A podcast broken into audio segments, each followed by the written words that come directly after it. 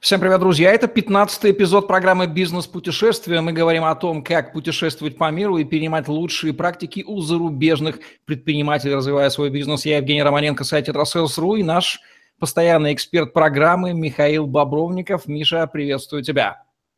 Друзья, всем привет! Ну что же, сегодня у нас Чехия, страна настолько же далекая, насколько и близкая, понятная и в то же время непонятная, но таким интересным ориентиром для нас являющаяся. Там очень много наших сограждан, и есть чего у чехов позаимствовать. Страна, к тому же, добилась, наверное, немалых успехов после расставания с соцлагерем и интеграции в Европейский Союз. Впрочем, сейчас мы все это узнаем. Миша, когда приезжаешь в Чехию, что первое приходит тебе, какие впечатления ты начинаешь испытывать? В Чехию въезжаешь и сразу чувствуешь очень быструю трансформацию из Восточной Европы в Западную. То есть там как раз, когда мы в этом году путешествовали по Европе, въезжаешь в Чехию и ощущаешь себя, в принципе, еще где-то в Восточной Европе, но менталитет людей и бизнес, обслуживание, сервис, все, что тебя окружает, уже напоминает больше Западную Европу, и то, что связано уже с развитыми ну, индустриальными странами, как Германия, Франция и, и так далее. Очень... Говорят, да, да. Да, чехи очень такие, такие медленное население, тяжелый подъем, они комфортно устроились, одеваются кое-как, плюют на всех углах, и сильно рассчитывать на них, их рвение там в трудоустройстве не приходится. Заметил ли ты подобные вещи у чехов? Я на самом деле... В Чехии был не так долго, откровенно скажу, что э, таких вот вещей я не заметил, но путешествуя по миру, я по- успел пообщаться с большим количеством чехов в разных странах, на, на разных континентах я их встречал, так же, как э, в, в Америке, вот недавно был и общался с чехами, и достаточно приятные люди, я бы сказал, и они очень близки нам по, по менталитету, и когда с ними общаешься, ты чувствуешь, то, что ход мыслей этого человека тебе понятен, и он достаточно ясный. То есть, если ты общаешься с человеком из Западной Европы или из Америки, такого сходства ты не найдешь. А с чехами взаимопонимание найти очень просто, особенно для человека из России или стран бывших СССР.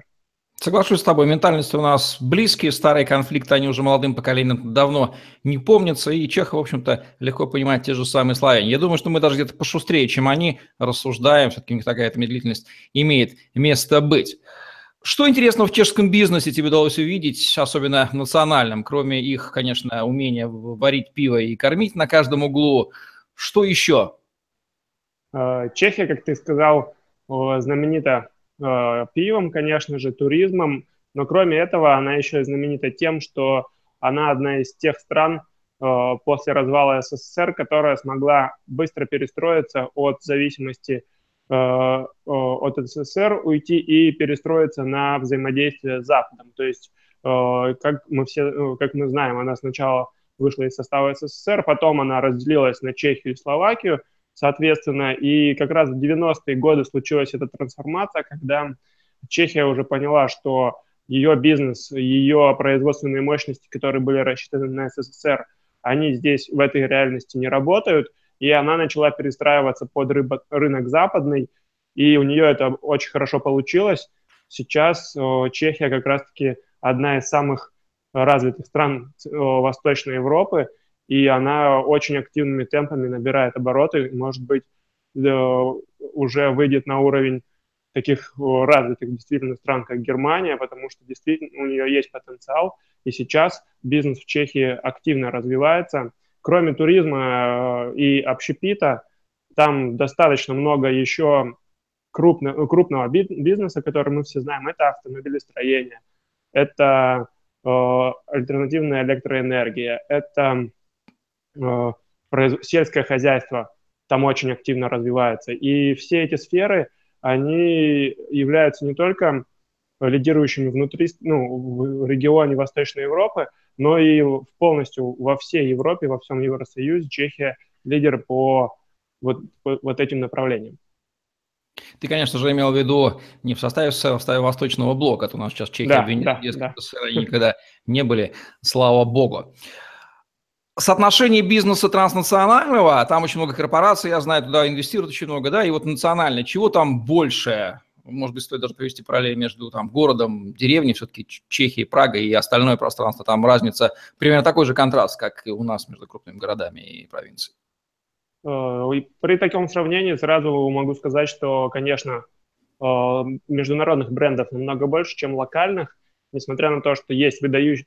Это и, и еще скажу сразу, что это зависит от сферы бизнеса. То есть, понятное дело, если мы пойдем в пиво, производство пива, то там, конечно, Чехия лидирует по всем статьям. Если мы пойдем в общий, в общепит, тут уже, соответственно, есть международные бренды франшиз, фастфуда, ресторанного бизнеса, гостеприимства, отели и так далее. Это все уже интегрируется активно с западным бизнесом. Также, например, автомобилестроение. Есть, конечно, очень крупные бренды, такие как «Шкода», которые мы все хорошо знаем, но и есть заводы, которые размещены под брендом «Тойота», «Ситроен», «Пежо» и так далее, которые корпорации разместили, соответственно, на территории Чехии за счет очень выгодных условий. Увидел ли ты там какие-то практики, которые имеет смысл позаимствовать на нашей российской территории, бизнес-практики чешского бизнеса?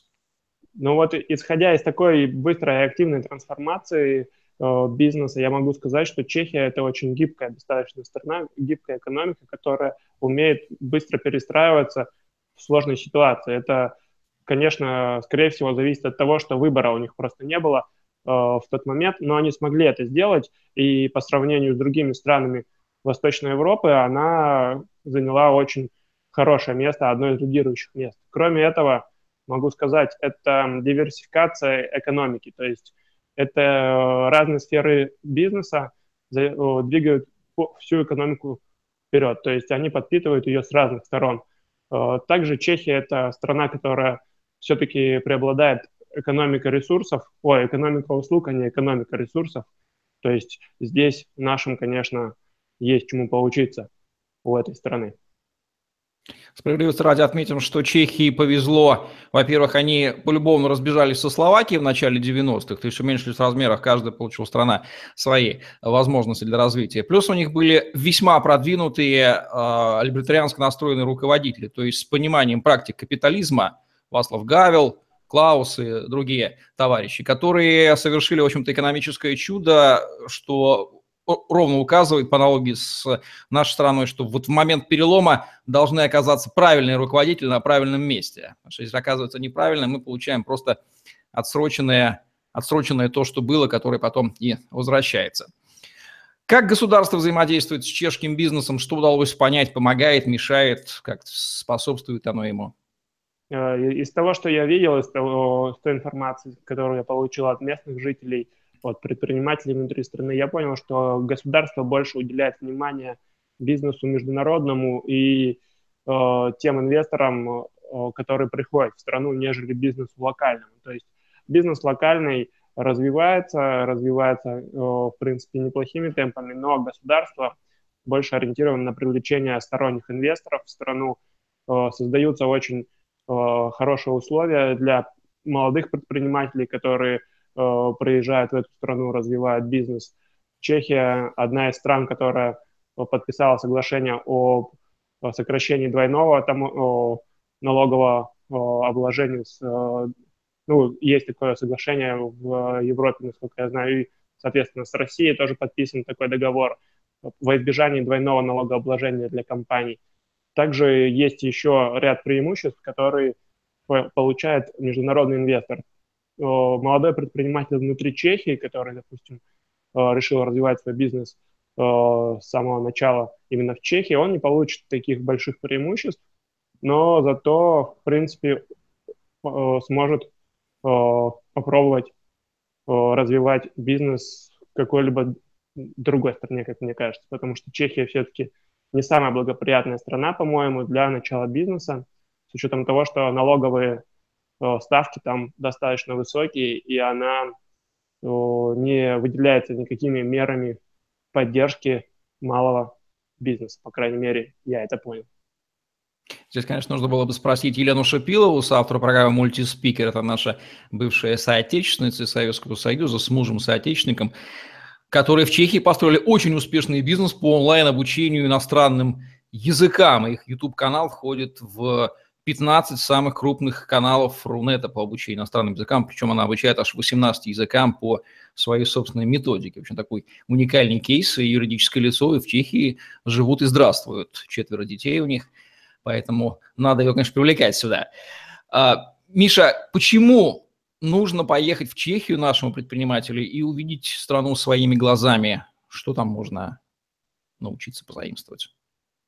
Я бы посоветовал молодому предпринимателю из России съездить в Чехию, просто потому что такая страна с небольшим населением относительно. В Чехии, на территории всей Чехии живет ровно примерно половина Москвы, десять миллионов, но, несмотря на это, она смогла добиться таких колоссальных результатов развития экономики, построить такие известные бренды, как Крушовица, Шкода и и так далее, подарить миру такие крупные бренды и также посмотреть на то, как страна умело смогла трансформироваться из э, страны, э, которая была под влиянием Советского Союза, в страну западную, страну э, развитую и страну с одной из лучших экономик Восточной Европы.